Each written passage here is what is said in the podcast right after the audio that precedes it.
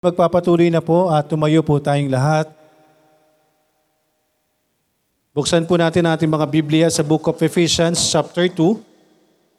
Ephesians chapter 2 verse 2. Say amen kapag andyan na po. Ephesians chapter 2 verse 2. Basahin lang po natin ang verse po na ito para sa atin pong panimulang pag-aaral. Say amen kapag andyan na po. Ephesians chapter 2 verse 2. Ready read. Wherein in time past ye walk according to the course of this world, according to the prince of the power of the air, the spirit that now worketh in the children of disobedience. Tayo po'y saglit na manalangin. Dakilang Diyos na nasa langit, maraming salamat po sa umagang ito. Maraming salamat po sa inyo pong pag-iingat. Dinako nyo ang inyong mga anak sa inyong bahay sambahan sa kabila po ng, ah, ng di ma- ah, maayos na panahon ay uh, dinala nyo kami, tiningatan, Panginoon. Maraming maraming salamat po. At sa mga kapatiran, mga anak nyo, Panginoon, alam nyo po kung sino po yung wala kanina at sa ngayon. At alam nyo rin po ang kanilang sitwasyon. Patuloy po namin silang inipinapanalangin, Panginoon. Kanila pong ah, relasyon po sa inyo, kanilang ah, patuloy na naway pakikinig kahit na mga nasa tahanan o nakikinig sa anumang pong platform, Panginoon. Sa inyo po namin pinagkakatiwala. Maraming maraming salamat po.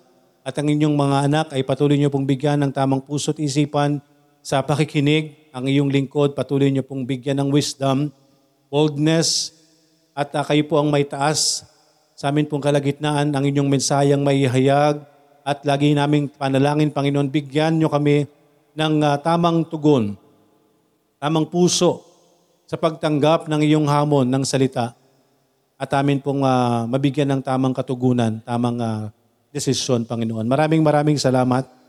Pinapag, ah, pinapanalangin po namin sa inyo ang lahat pong ito at gabayan niyo po kami sa amin pong pag-aaral, Panginoon.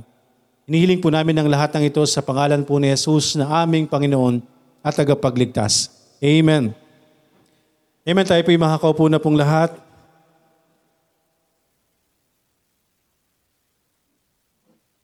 Last, last Friday po, ay ah, iba yung live po natin. Andyan po ang uh, pagkilos po ng Panginoon, andyan po ang mensahe ng Diyos, andyan po ang ah, mensahe para sa atin pong mga mahal sa buhay, sa atin pong mga loved ones. Natapos po tayo almost ah, 9.30 na. So na, sobrang haba din po ng ah, mensahe. Kasama po kasi doon yung akin pong ah, testimony. At ah, after po ng ah, 9.30, ah, every, ah, actually, ah, para sa kalaman niyo pong lahat, every night ng gawain po natin ay ah, andun po ako sa, sa lugar. Yung office po na yon. Talagang ah, as much as possible nga po ay gusto ko yung, ah, kumbaga ma, ma-preserve sa gawain ng Panginoon. So, kapag nandun po ako, after ng gawain po natin, hindi ako yung tipo na pagkatapos ng gawain, okay, go, go back to ano, ano mang gagawin or uh, routinary or what. Hindi po. Ayoko po nung ako'y nadi- nadidistract agad after ng gawain. Para bagang pagkatapos ng gawain ng Panginoon, okay, balik na ako sa sa normal. Ah, anong tawag doon?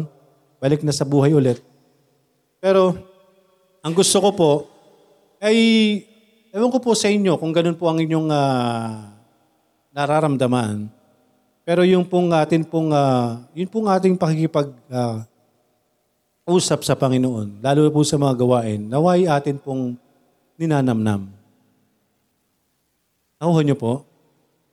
Yung after po ng gawain natin, okay, anong gagawin natin, ganyan-ganyan. No?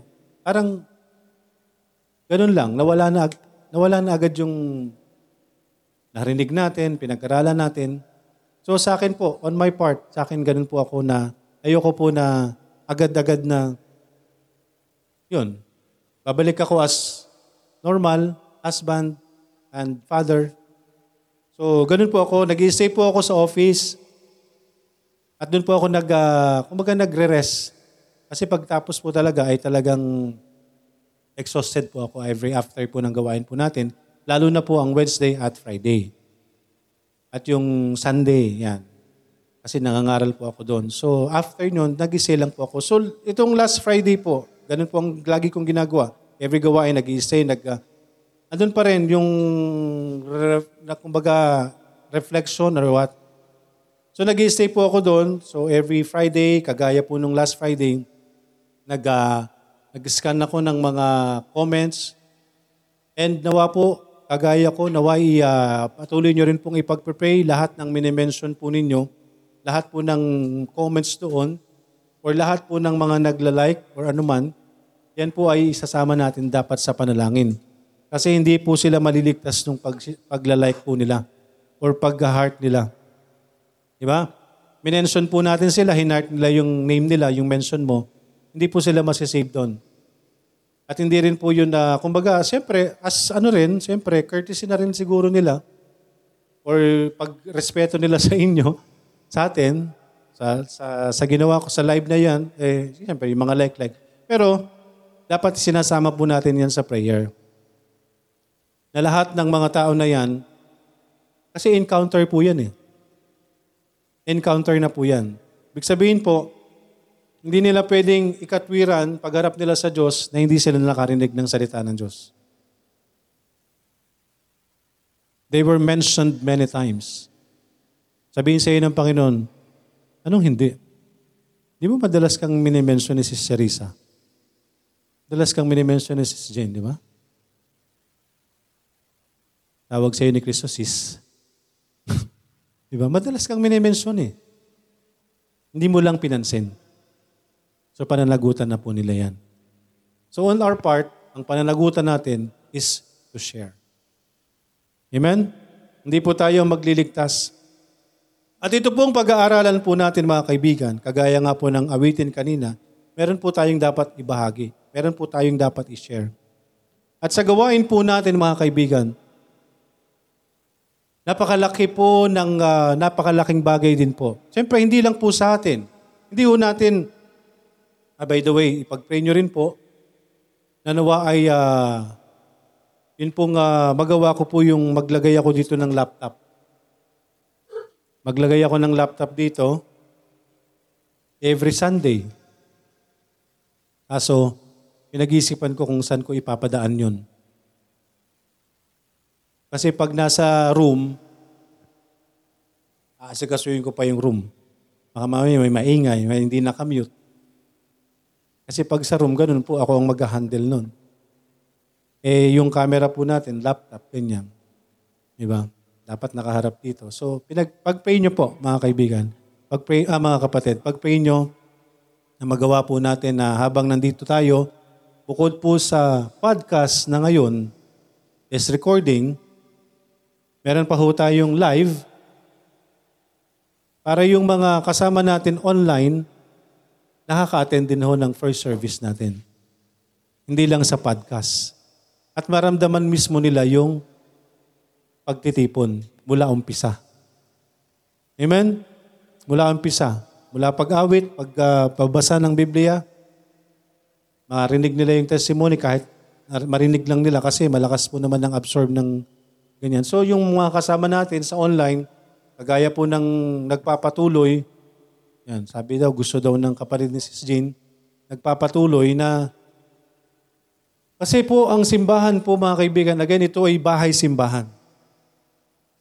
Pero ang totoong simbahan, tayo. Tayo yun, mananampalataya. So kahit hindi natin sila kasama dito, para na rin silang membro dito. Kung sila yung nagpapatuloy po sa atin. Imagine po, online. Sa online lang po. Nung una, ipinapanalangin lang po na ng kapatid, ng kapatid natin na ito, na yung kanyang kuya, ganyan. Biyaya po ng Panginoon, first na pagsali niya, hindi na po umalis. Diba? At ipinalalangin ang kanyang asawa. At nagulat po ako na nag-testimony kagabi. Di ba? Nakakatuwa po na, ng biyaya ng Panginoon. Kaya mga kaibigan, walang limit po yung kapangyarihan. Walang limit ang kapangyarihan po ng Diyos. Lalo na po itong power of the air na pwede po natin gamitin Do alam po natin who is the prince of the power of the air. At dyan po mga kaibigan, ito po yung pag-aaralan po natin. As I mentioned no, last Friday, while I am uh, browsing yung mga comments, yan, 10, uh, eh, may sanggol. 9.30 tayo natapos. Natapos po tayo and then tinignan ko po yung uh, mga comments ganyan-ganyan. 10 o'clock, 10.02 in the evening po mga kaibigan, nagulat po ako dun sa notification. Dun sa aking FB Live. May lumabas po na nakalagay na red NTV block your video due to copyright. Mga kaibigan, para akong binagsakan doon. Sabi nga ng salita ng uh, sanlibutan, para akong binagsakan ng langit at lupa that time. Sabi ko, Panginoon, paano to? Sabi ko, so yung makakanood na lang nito, yung nakanood ng live. So wala nang pwedeng manood na iba. Sinubukan ko pong i-share sa sa isa kong account sa Josiah Joshua. Wala. Nakalagay po, pag, pag sinend ko yon black na video, the, the video was removed or what, wala nang, basta ganun. Wala rin makikitang thumbnail na ganun. Basta puro sulat, black po yung video. Mga kapatid, sobrang, ano po ako nung time na yon. Hindi po ako makausap ng anak ko, kasi magme-memory verse dapat sa that time. Hindi niya ako makausap, sabi ko mamaya makakausapin. Sabi niya, bakit po? Na-copyright ka? Alam niya na po kasi mayroon na po rin akong mga live na dalawa na partially muted. Hindi niyo po nakikita yon. Ako lang nakakakita. Kasi due to licensed music. Pero kinukuha ko po yung mga music na yan, no copyright po sa YouTube. Kaya nagulat po ako kagabi. Sabi ko, Panginoon, paano to? Salita mo to. Ang ginawa ko po, tinin, pinindot ko po yung option pag dun sa partially muted, marami kang option. Pero ito pong nung last Friday, tatlong option lang ang nakalagay. Accept the changes. Kapag inaccept ko po yung changes, block yung video. Hindi mapapanood ng kahit sino, ako na lang. O kaya, mag-ano ka, mag uh, dispute. Di ba? Magdi-dispute ka, yun yung isang button. Or pangat pangatlo, delete the video. Sabi ko, wala akong choice kundi mag-dispute. How I am going to do that? Hindi naman talaga sa akin yung music na yun. Pero nakalagay doon, pwede kong sabihin na this is no copyright. So, pinag-isipan ko po yun. Pero habang ganun po, nag-pray po ako sa Panginoon. Ang pinag-pray ko po sa Panginoon, Lord, kung kalooban mo po ito, ikaw po ang bahala po dyan. Hindi ko kayang tanggalin yan. Ikaw po ang magtatanggal po niyan. Block my video. Ang nag-block po ng video ko is NTV. Sinerge ko po sa Google, Nippon Television, Japan. Makita mo yung details, wala pong ibang concern, yung music lang. Yung background lang na ginamit ko, yun lang ang concern. Kasi pag copyrighted ka talaga, pwede talaga yon. Pero this time po, hindi po partially muted kasi hindi niya pwedeng i-partial muted. Kasi all throughout, kaya buong video, kaya ang ginawa, binlock. Kasi buong video eh. Nagpray na lang po ako sa Panginoon. Panginoon, sabi ko, ikaw ito, sa iyong gawain po yan. Sa iyong gawain po yan. Hindi ko lang po na-screenshot mga kaibigan, mga kapatid.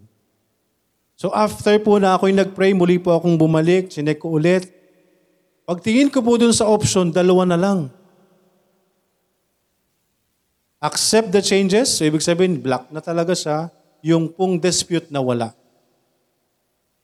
Di may ganon? May mga ganong notification, di ba? Kapag hindi na pwedeng pindutin, naka-gray na. Hindi na pwedeng maklik. Tapos yung pang ilalim na lang po, delete the video. Sabi ko, wala. Wala na talaga. Wala na akong choice. And mga kaibigan, pagbalik ko po, purihin po ang Panginoon. Kaya pala nawala po yung dispute. Nabago po yung notification. Kanina po is NTV block your video. Nawala po yung kulay pula. ang bumalik po after I prayed mga kaibigan, wala po ang halong, walang halong dagdag, walang halong ah, exaggeration. After I prayed, siguro po seconds lang. Seconds, siguro mga wala pang one minute. Pagbalik ko po, NTV release their claim. NTV release their claim to your video. Nawala po yung black. Kaya po mga kaibigan, nung time na yon, wala ako lang pong nakaalam. Kaya pala sabi ni Sam, kaya pala dad pumikit ka kanina habang kinakausap kita. Nagpray po ako talaga sa Panginoon kasi wala po akong magagawa dyan. Wala po akong magagawa. I prayed. At talaga pong, sabi ko, pambihira, Panginoon, tuloy-tuloy yung kamangha-mangha mong ginagawa sa akin. Kamangha-mangha ginagawa nyo sa gawain nyo. After I prayed po, na-release po yung claim po nila. Wala akong screenshot nung black, pero I have the screenshot nung release. Pwede ko pong i-share po sa inyo. Pero mga kaibigan, ano pong nakita ko doon? Kapangyarihan ng Diyos. Maybe, andyan po ang Prince of the Power of the Air para po hadlangan po ang pagbabahagi po ng salita po ng Diyos. Amen. Pwede pong hadlangan po ang pagbabahagi ng salita ng Diyos. And as I've mentioned, yun pong ginagawa po natin, pwede pong merong mag-report po sa aking account. Ama? Eh kahit nga po tayo, nagme-mention lang po tayo eh. Di po ba, nare-report po tayo, pero si Sister Vilma, biyaya ng Panginoon, nakakapag-mention ulit. Di po ba? Wag na lang siguro natin gawin yung copy-paste or wag natin gawin yung group. Di ba? Ginagawa po natin ngayon, ano, isa-isa. Walang namang nangyayari. Pero mga kaibigan, sabi ko nga po eh, ang isa ko pong naisip, sabi ko, as, kasi alam nyo kung kailan nyo na-block. After po ng live, ako nagme-mention din ho ako. Pero siyempre hindi ko kaya mag-mention ng while. Di ba? Nang nandyan nagla-live ako. So after po yun, or kahit sa ibang araw, nagme-mention ako. So nag-mention po ulit ako dito, itong ng last Friday, at ang mga minention ko po dyan, yung mga minimension ko po parati, yan po yung mga kaibigan ko, yan yung mga binab- nabanggit kong pangalan, yun yung mga na-share kong pangalan doon. After ko pong mag, na, mag-mention po ng lahat ng yan, sabi ko, hala, may na-offend na sa akin ng sobra. Inireport na talaga yung ginagawa ko. Di ba ba? Pwede kasi mangyari yun eh. I-report yung account mo, di ba? Eh, ang ganyan naman, ano naman yun, computerized yan eh. Hindi naman nire-review yan ng basta-basta or minamanual pa eh. Basta meron silang mga salita, may mga ganto o content, ganyan-ganyan. May mga, may mga ano yan eh, mga, kumbaga, label-label, parang ganon, or tawag doon. Kasi yung mga, mga options or items, basta may mga salita ganyan. So, yun po yung naisip ko. Sabi ko, wala. Meron na talagang na-offend sa akin, sabi ko. Pero biyaya po ng Panginoon. Talaga pong, ah, sabi ko po eh, ang nakita ko po doon yung kapangyarihan po ng Diyos. Yun po bagang ipinagkatiwala mo sa Kanya.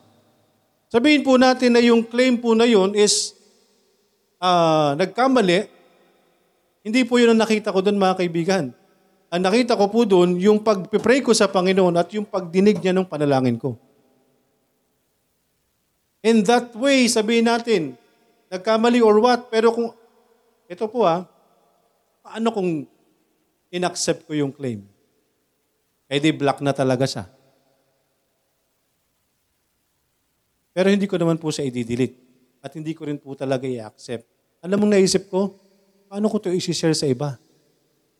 Kailangan ipagamit ko yung account ko para mapanood nila to. Hindi po, naisip ko po talaga ipag-pray sa Panginoon.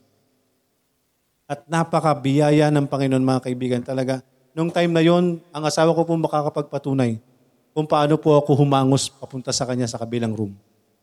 Wala po siyang kaalam-alam. Ang anak ko lang ang nakakita sa akin, ako'y alang alala na hindi niya ako pwedeng kausapin at nakita niya akong nanalangin. Kaya pala sabi niya, kaya pala na pumikit ka kanina. Sabi ko, oo, nanalangin ako nun, anak. Sabi ko, pinakita ko sa kanya, ito, oh, release their claim. Purihin po ang Panginoon, mga kaibigan. At ngayon, nagpapatuloy. Nagpapatuloy po na andyan, marami pong makapakinig, maraming mabahaginan, marami pong makapakinig ng salita po ng Panginoon. Pero ano po yung, ano po yung point po natin, mga kaibigan, ngayong umaga?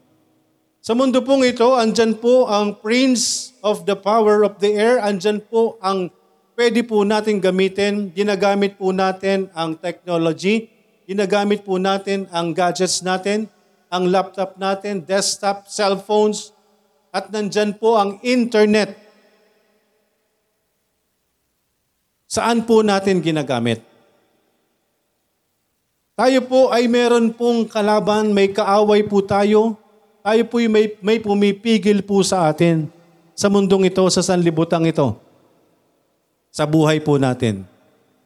At mga kaibigan, patuloy po, patuloy ko pong ipapangaral from time to time na naway maging consistent po tayo. Doon po sa ipinapagawa po sa atin, yun pong atin pong mga gadgets, mga kaibigan, ay pwede pong gamitin ng kaaway. Pwede pong gamitin po ng kaaway. Again, ako mismo ang nakaka-experience mga kaibigan, kaya hindi ko pwedeng ibaba, hindi ko pwedeng isasangka, uh, kumbaga, ikikibit balikat. Ang pangyayari pong ito. Kagaya po nung na-share ko po sa inyo dati. Di po ba? Na ako ay napasama sa isang group. Actually, hindi ko na binanggit sa inyo. Again, meron po ulit nag-add po sa akin. Nag-group na naman. Nag-leave na lang po agad ka ako. Ako. So mga kaibigan, kung hindi ho tayo magiging uh, maingat, meron po tayong kalaban po sa mundong ito. Sino po ang may hawak po ng technology? Sino po, ano po ang nakikita natin, napapanood po natin? Ano po yung nakikita po natin? Mga kaibigan, paalala po sa atin po ng salita po ng Panginoon. Ang kalaban po natin ay hindi po flesh and blood, Buksan po natin mga kaibigan sa book of Ephesians, chapter 6, verse 12. Sabi po dito, For we wrestle not against flesh and blood. Mga kaibigan, hindi po ang kalaban po natin ay flesh and blood. Ibig sabihin po, nakikita po natin hindi po tao ang kalaban po natin na nakakaharap po natin. Kagaya po ng uh, ipinapanood po natin, yung Pilgrim's Progress, di po ba pinapanood natin sa mga bata, pero again, dapat i-explain po natin sa kanila na ang lahat ng ito ay analogy, paghahalin tulad sa takbuhin po ng isang tao. Pwedeng unsaved na pwedeng maligtas, pwedeng unsaved na hindi maligtas. So sa simula, andyan po. Di po ba? Sa simula po ng lakbayin po sa, sa, sa buhay po na ito, sa Pilgrim's Progress, pinakita po mga kaibigan, nandyan po yung na, si Christian, sa simula, meron po siyang kasama, pero agad, di po ba nawala? O kaya sa umpisa pa lang, bumalik na kaagad. Di po ba? Kasi po mga kaibigan, meron pong pumipigil po sa atin. May pumipigil po sa atin. At sa atin po bilang mga Kristiyano po, kung tayo po totoong may relasyon po na po sa Panginoon, patuloy po yung atin pong pakikipagbaka. Patuloy po yung pakikipaglaban po natin. Kagaya po ng kanyang naranasan. Sa analogy pong ito, may pinakita po ni ng dating lingkod ng Diyos. Hindi po ba? Na tayo po bilang mga Kristiyano, tayo po may takbuhin. Paano po tayo magpapatuloy? Mga kaibigan ng kalaban po natin ay hindi po kagaya ng mapapanood po natin doon. Na mismong kaharap po natin. Maaari po tayong tinitira po ng kaaway at wala po tayong kamalay-malay na tayo po'y bugbog sarado na po sa pakana po ng kaaway, mga kaibigan. Kaya patuloy po yung pangangaral po natin. sa paggamit po natin ng cellphone, paggamit natin ng gadgets mga kaibigan? Ano po yung natututunan po natin? Ano po yung nakikita po natin? Ano po yung pinapanood po natin? Hindi po tayo, hindi natin namamalaya na sa buhay po natin bilang Kristiyano, pagbukas po natin ng television, bugbog sarado na tayo.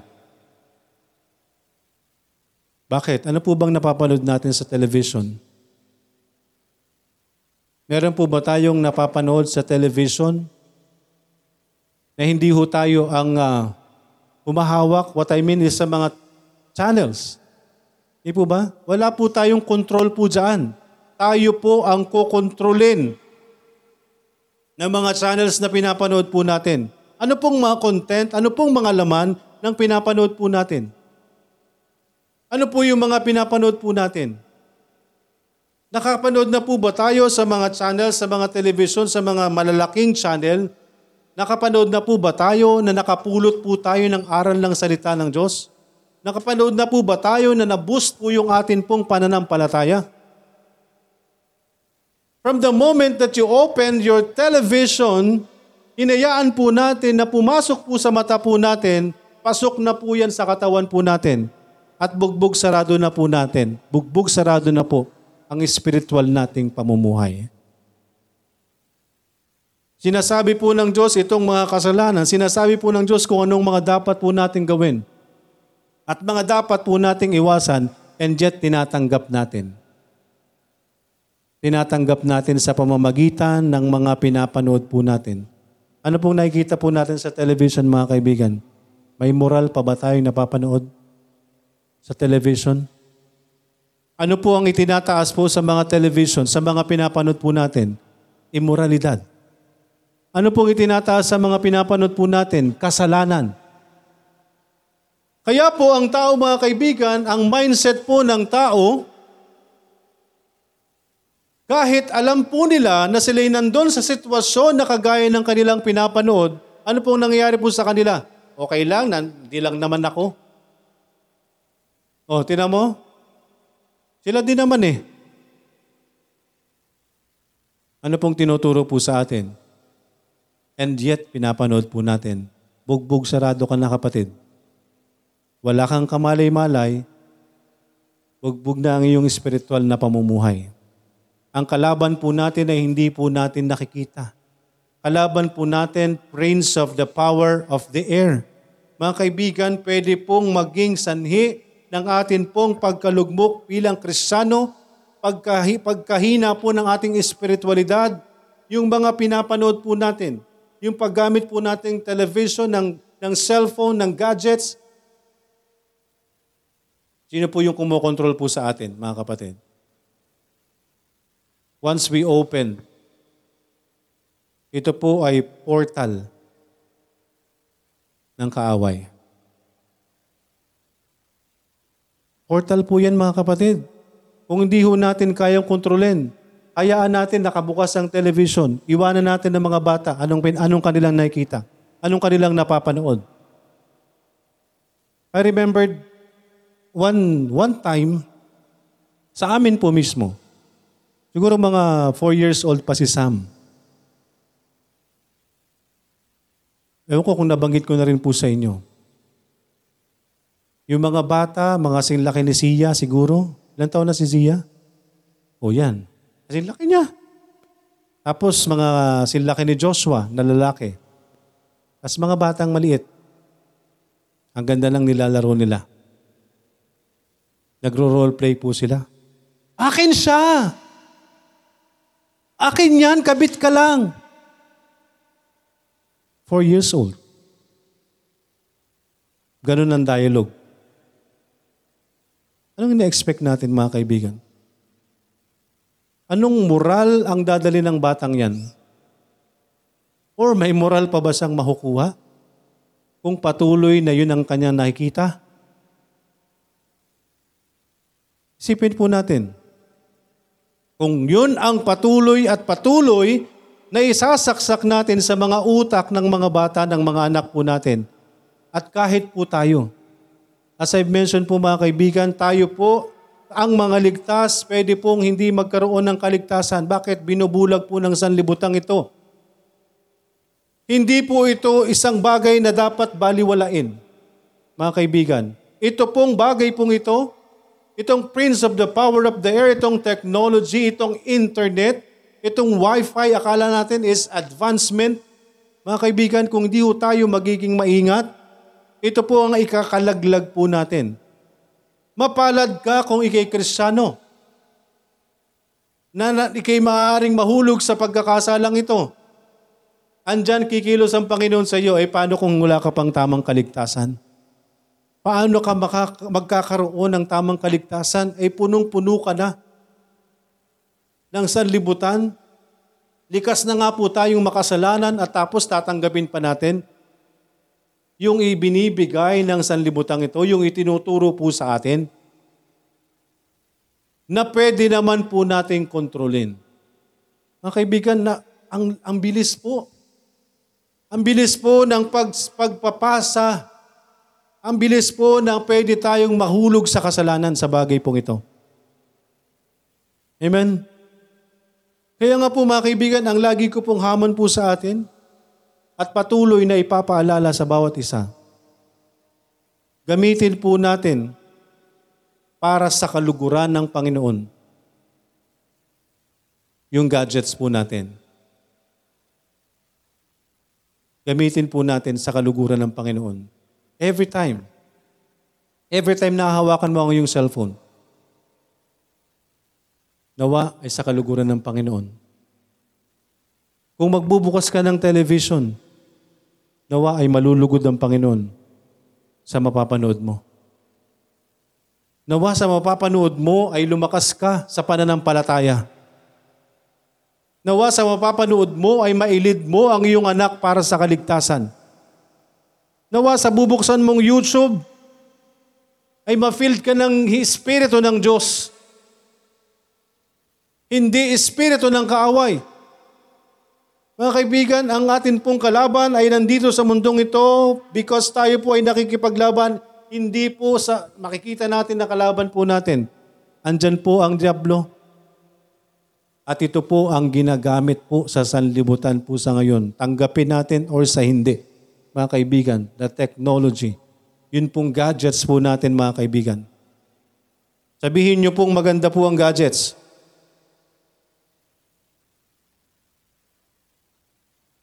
Sabihin niyo po ngayon kung maganda yung effect ng gadget sa inyong mga anak. Right now. Sino po makakapag-testimony? Uy, pastor, ang laking tulong po ng gadget na yun sa anak ko. Parati pong Biblia ang hawak niyan pagkatapos ng gadget. Pastor, parang ang bilis niyang makaunawa ng salita ng Diyos pag hawak niya po yung gadget. Pastor, ang bait po ng anak ko pag nakakahawak po ng gadget. Sino po makakapag-testimony ngayon? Ititigil ko ang pangangaral ko. Kung sino makakapagpatotoo niyan na malaking tulong sa inyo yung gadgets para sa inyong mga anak, ititigil ko ang walang kwentang pangangaral na to.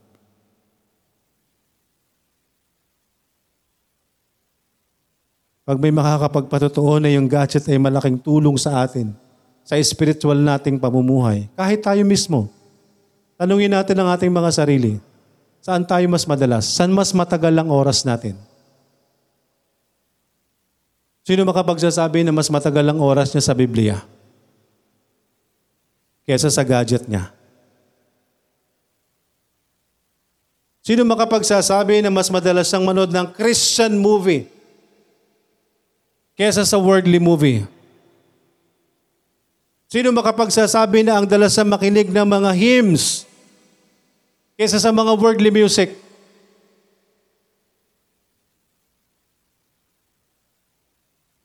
Sabihin natin, ngayon, ngayon mismo, Pastor, mali yung sinasabi nyo, hindi totoo yung sinasabi nyo. Malaking tulong po ang gadget sa amin. Napakalaking tulong po sa buhay po namin espiritual. Nag-unite po sa aming pamilya. Pastor, ang cellphone nag-unite po sa amin.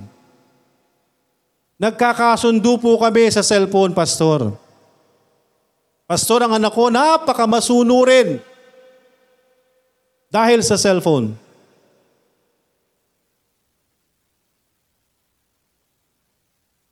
May isa lang po makapagsabi sa akin yan, ititigil ko na po itong pangangaral na ito. Walang kwenta tong pangangaral na to. Pag may nagsabi sa akin yan,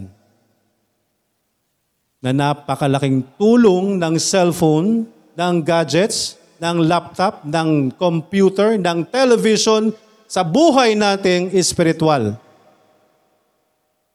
Napakalaking tulong.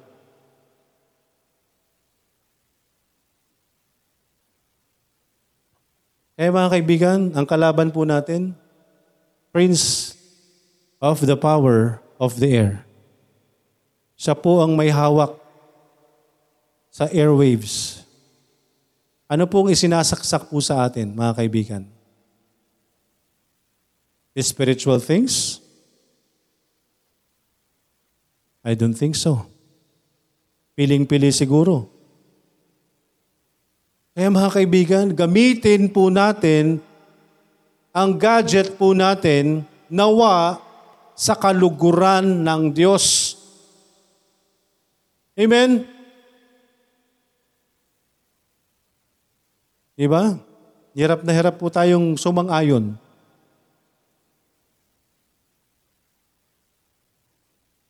Mga kaibigan, kung tayo po na may wastong utak, tayo po'y nasa wastong pag-iisip, tayo po'y nasisila ng jablo, paano pa yung anak mo? Di ba? Eh mga kaibigan, ipag-pray po natin na wa, maging tapat tayo sa Panginoon. Maging mabuti tayong katiwala sa mga anak po natin. Huwag natin silang hayaan sa kamay ng jablo. Kapag hinayaan natin ang mga anak po natin sa gadgets, mga kaibigan, hinayaan mo siya sa kamay ng Diablo. As I've mentioned, kung ang ginagawa niya sa gadget niya ay nakakatulong sa kanya at maglilid sa kanya sa kanyang kaligtasan, praise the Lord. At nawa, wag niyong gagamitin ang gadget, ha? Huwag niyong gagamitin ang salita ng Diyos para makahawak kayo ng gadget. Mapahiram naman magde-devotion lang ako. Sure. Sigurado ka? Ako po sinasabi ko kay Sam, siguraduhin mo na kaya ka humiram sa akin ng cellphone kasi dahil sa Diyos. Hindi ginagamit mo yung salita ng Diyos para makahawa ka ng cellphone. Alam po ng Diyos yan. Alam po ng Panginoon yan. Kung ginagamit po natin ang mga bagay na ito sa kanyang kaluwalhatian. Mga kaibigan, patuloy ko po itong ipangangaral po sa atin. Hindi po ito maliit na bagay, hindi po ito dapat ipagkibit balikat mga kaibigan. Ito po ang nagiging dahilan ng distraction sa buhay po natin. Distraction para sa mga taong hindi ligtas. D-I-S. Distraction. Hindi sila makafocus, hindi sila makapakinig ng salita ng Diyos. Distraction po ang mga gadgets, ang cellphones, ang internet. Puro mga gawa ng Diablo ang kanilang pinapanood. Kaya po sabihin po natin ngayon, hindi ba dapat yung pinag-uusapan? Na sa bawat simbahan, wala, hindi, hindi po ipinapangaral ang bagay pong ito. Na hindi natin nakikita ito yung lumawasak sa atin. Because tayo po, ang gadgets, ang, ang, ang internet, ang wifi, lahat po ng yan, ay pwede pong gamitin ng kaaway. Sinabi ko po bang tanggalin po natin? Ang sinasabi ko ho, kung hindi nakakalugod ng Panginoon, sa gadget mo, sa internet mo, sa wifi mo, tanggalin mo. So ano po ibig sabihin? Lugurin natin ang Diyos sa internet, sa gadget, sa television, sa laptop, sa desktop. Ngayon, lalo't higit sa atin pong mga social media. Mga kaibigan, we've story to tell. meron po tayong dapat ipakalat. At nawa ay gawin mo yan, gamitin mo yan, gamitin mo ang iyong cellphone, gamitin mo ang iyong social media sa pagkakalat ng impormasyon patungkol sa pagmamahal ng Diyos. Hindi sa kung anong bagay dito sa mundo. Diba? Mga kaibigan, kung tayo po'y ligtas, ipakilala po natin si Kristo. Gamitin po natin ang cellphone natin, gamitin po natin ang gadgets po natin para sa kaluguran ng Panginoon. Ipakilala po natin si Kristo. Di po ba? Ang bilis pong, uh, ang bilis bumawasak po ng tao dahil po sa mga maling impormasyon. Ang bilis kumalat po ng balita sa television, sa, infor- sa, sa social media. Eh bakit hindi po natin gamitin para mapabilis yung pagpapalagana po ng salita ng Diyos? Hindi ko po kinakailangan na laging magmakaawa, makiusap, mag-share kayo ng podcast, mag-share kayo ng link, i-share niyo yung live natin, mag-mention kayo. Kailangan ko bang makiusap? Di ba dapat yun ang ginagawa natin? Bilang anak ng Diyos.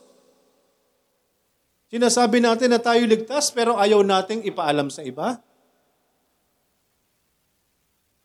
Sinasabi natin tayo kristyano pero hindi makita sa social media natin? Kailan lang tayo kristyano? Every Sunday? At pagdating po ng ano, Monday to Saturday, unbeliever na tayo? Hindi makita si Kristo sa buhay natin, lalong-lalo na sa social media mo? Kailangan ko pang isa-isahin ang mga wall nyo para makita ko kung sumusunod kayo sa salita ng Diyos? Mga kaibigan, hindi ko kailangan gawin yan. Dahil kung totoong ligtas ka, magkukusa ka. Dahil kung totoong ligtas ka, dapat may burden ka sa kaluluwa mo, sa kaluluwa ng kapwa mo. Dapat hindi ka nananahimik, dapat hindi ka sekretong ligtas. Diba, Sunday, nandito po tayo, tapos pagdating natin sa social media, unbeliever tayo.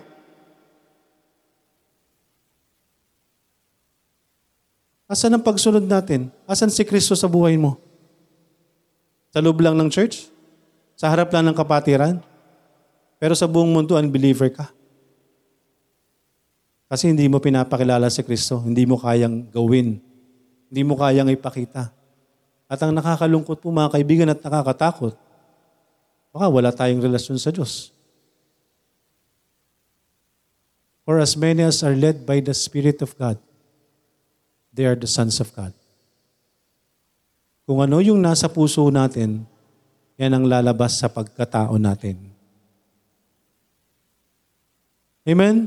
Kung ano ang nasa loob natin, kung sinong mahal po natin, yun ang ibabahagi po natin, yun ang lalabas po sa buhay po natin. Sinasabi natin, kristyano tayo, sinasabi natin, mahal, ng Diyos, mahal natin ang Diyos, pero hindi natin magawang ibahagi sa iba, hindi natin kayang ipakita. Hiyang-hiya tayo mag-share ng link, hiyang-hiya tayo mag-mention, hiyang-hiya tayo mag- mag-share ng live natin, ng podcast natin, mga kaibigan. Hindi na nga natin kaya mag-soul winning eh. Hiya na nga tayo makipag-usap, nandyan na oh. Andyan na oh. May gumawa na para sa iyo, para i-share mo na lang. Ayaw mo pa rin. Anong problema sa iyo? Baka yung relasyon ang wala. Dahil kung totoong anak po tayo ng Diyos, pangungunahan tayo ng banal na Espiritu po ng Diyos. Magagawa po natin ang mga bagay na hindi natin kayang gawin. Kaya mga kaibigan, nawa, yung pagiging kristyano po natin, hindi lamang dito, hindi lamang sa bibig, nawa makita sa buhay po natin sa lahat ng bagay, sa lahat ng oras, sa lahat ng dako. Amen? Sa lahat ng dako, mga kaibigan, hindi yun parang, parang damit na pang Sunday lang natin. Pag Sunday, bihis na bihis tayo. Naka-long sleeve tayo. Pag Sunday, naka-long dress tayo. Pag Sunday. Pero Mondays to Saturdays, naka-skirt ka, naka-short ka, lumalabas ka ng walang, ah, walang palda.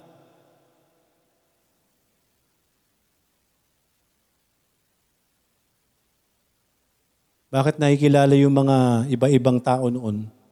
Dahil sa damit nila. Bakit alam ng mga, ng mga pariseyo kung sino yung dumaraan? Bakit alam nilang Samaritano? Bakit alam nilang Hudyo? Dahil sa damit nila. Eh tayo kaya pag nag, nagdaan dyan sa labas, nang hindi Sunday, sasabihin kayang, Kristyano yan. Manang eh. O tuwing Sunday lang yun. Pero pag Mondays to Saturdays, hindi ka na makilala. Di ba yun yung naka, nakasaya ng isang araw? Tapos ngayon ang suot hanggang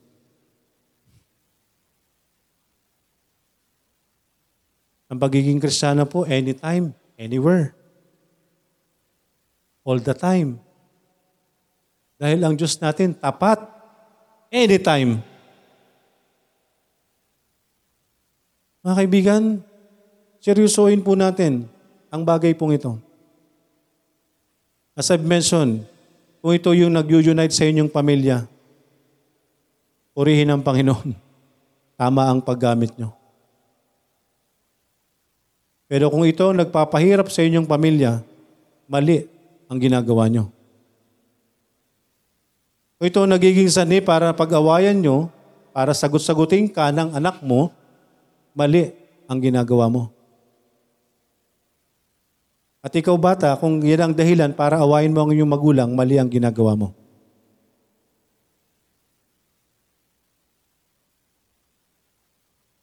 Walang nais ang iyong magulang kung hindi kay maligtas. Pero kung pipiliin mo ay des, ang kapahamakan, kagaya ng atin pong pinag-aaralan, mga kaibigan, maaaring maging distraction po ito sa buhay natin bilang mananampalataya. Para sa unsaved distraction, para sa atin distraction. Pawasakin tayo ng Diablo nang wala tayong kamalay-malay. Kaya mga kaibigan, patuloy po natin na ipanalangin na naway maging tama yung puso po natin sa atin pong paggamit po ng gadget. Lagi ko pong ipinapanalangin nawa sa bawat gagawin po natin. Kaluguran, malugod po ang Panginoon. Malugod po ang Diyos.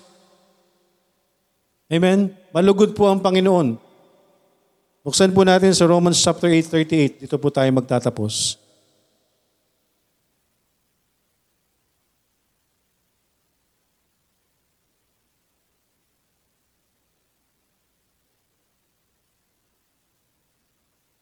Romans chapter 8 verse 38.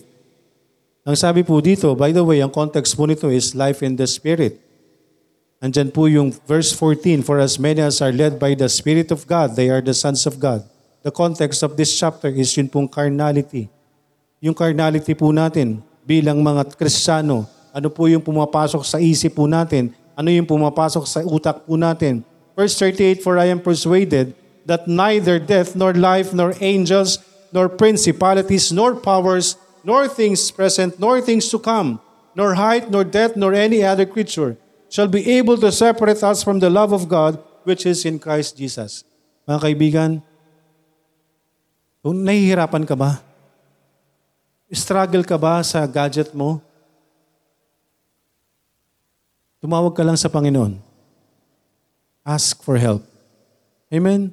Andyan po ang Panginoon po natin. Hindi po tayo kayang talunin po ng mga bagay na yan as long as kasama po natin ang Panginoon. Mapagtatagumpayan po natin ang lahat po ng bagay pong ito. Mga kaibigan, addiction po ito. Pero kailangan po nating ihiwalay. Kailangan po nating tanggalin. Mga kaibigan, kung hindi ka mabuhay nang hindi ka nakakahawak ng cellphone, addict ka na. Magpagamot ka. Kung hindi mo mabitawan ng cellphone sa isang araw, kung hindi pwedeng wala kang cellphone sa isang araw, mga kaibigan, addict yan. Addiction yan. Kung hindi mo nakakaligtaan ng cellphone mo, alam mo oras-oras kung saan nakapatong. Addiction na po yan, mga kaibigan. Huwag po nating hayaan na tayo po'y talunin ng kaaway. Andyan po ang ating Panginoon, tumawag tayo sa Diyos. Hindi natin ito mapagtatagumpayan ng mag-isa. Mga kaibigan, lahat po tayo ay maaaring dumaan po sa ganito. Marami po tayong maaaring maging kasalanan. Sa mention mga kaibigan, gadgets, internet, lahat. Yan po ay portal para magkasala po tayo. Isang click mo lang mga kaibigan, Internet po yan, link po yan. Walang katapusan yan. Yung napanood mong isang beses, na-click mo lang bigla, nang di mo sinasadya, i-feed na sa'yo yan. Internet. Link. Kaya nga link. Connect, connect po yan. Isang type mo lang ng word, maraming i-feed sa'yo. Na isang bagay. Minsan nga, naghahanap ka ng, uh, nagsisearch ka ng isang bagay, di ba? Ang lalabas kalaswaan. Ganun po ang internet. Kaya mag-ingat po tayo. Huwag tayo magpatalo sa kaaway, huwag tayo magpabugbog sa kaaway. Kala natin tayo, eh, okay-okay lang yung ginagawa po natin, pero bugbog sarado na tayo ng jablo. Ang kalaban po natin ay hindi nakikita. Rulers of the darkness of this world, wickedness of this world. Hindi po po maliwanag ang salita ng Diyos. Kasamaan sa mundong ito pero ine-enjoy po natin. Piliin po natin ano yung ipapasok natin sa buhay natin espiritual. At nawa po maglugod natin ang Diyos, malugod natin ang Panginoon, anong dapat natin gawin? Mga kaibigan, sa mga gadget natin, sa internet natin, malugod po natin ang Panginoon, maibahagi natin ang salita ng Diyos, because tayo po ay may kailangang ibahagi po sa kanila. Ibahagi po natin ang kaligtasan. There is the prince of the power of the air, pero pwede po natin gamitin ito against him. Kung nakikinabang po ang sanglibutang ito sa power of the air, mga kaibigan, gamitin din po natin. Ito po yung ginagawa po natin. Yan po yung gawain ng Diyos. As I've mentioned mga kaibigan, ilang beses ko na po na ipinanalangin sa Panginoon, kung kalooban niyo po itong online na gawain po namin, kayo po ang mag-prosper. Kayo po ang mag-sustain. At yung pong pangyayari last Friday mga kaibigan, that's another proof na kalooban ng Diyos ang ginagawa po natin. Wala akong kayang gawin sa Prince of the Power of the Air, kaya ipinagpasa Diyos ko ang lahat. And He immediately answered me. Magtiwala tayo sa Diyos, mga kapatid. Sumunod tayo sa Panginoon. May amazing grace. Hindi mo nararanasan kasi ayaw mong sumunod ng totoo. Ayaw mo magtiwala ng buo. Andyan lahat ng sagabal. May pagpapala po ang Panginoon at pwede tayong pagpalain amazingly. Sumunod lang po tayo. Amen? Again, lugurin natin ang Diyos. Lalo na po dito sa bagay pong ito, huwag nating hayaan na talunin tayo ng kaaway sa mga ginagawa po natin. Maybe your parents, hindi ka nakikita sa ginagawa mo. Hindi ko kayo nakikita. But God sees you ang Diyos ang nakatingin sa inyo. Sa bawat isa sa atin, kahit tayo mga magulang, alam ng Diyos ang ginagawa po natin. Alam ng Diyos ang ginagawa natin. Kung ito'y ayon sa kanyang kalooban, kung ito'y kaluguran sa kanyang harapan. Eh, lagi nating ipanalangin lahat ng ginagawa po natin. Paggamit po natin ng power of the air, ng mga gadgets, lahat ng ginagamit po natin, nawa kaluguran ng Panginoon. Amen? Kung mahal mo si Kristo, pakishare mo naman. Amen? Kung mahal mo si Kristo, i-share mo. Tayo po'y manalangin. Dakilang Diyos na nasa langit, maraming salamat. Sa umagang ito, maraming salamat po sa inyong salita. Gabayan niyo kami, Panginoon. Sa inyo ko po patuloy na itinatagubilin ng bawat isa. Sino man po ang struggling sa gadgets, sino man po ang di makasunod, Panginoon, Naway tulungan niyo po ang bawat isa. Naway tumawag kami sa inyo, Panginoon. Humingi kami ng tulong sa inyo na kayo'y aming maluwalhati sa lahat ng amin pong mga ginagawa at kahit nasaan man kami, Panginoon. Maraming maraming salamat po. Patawarin niyo kami sa anuman pong mga pagkukulang at pagkakasala. At nawa, Panginoon, kayo po ang nakakaalam ng bawat isang nakapakinig. Hindi ko alam ang kanilang mga puso't isipan. Hindi ko alam ang kanilang pagtanggap sa inyong salita. Patawarin niyo po kung sino man po ang hindi, hindi kayo tinatanggap, Panginoon, sa pangaral.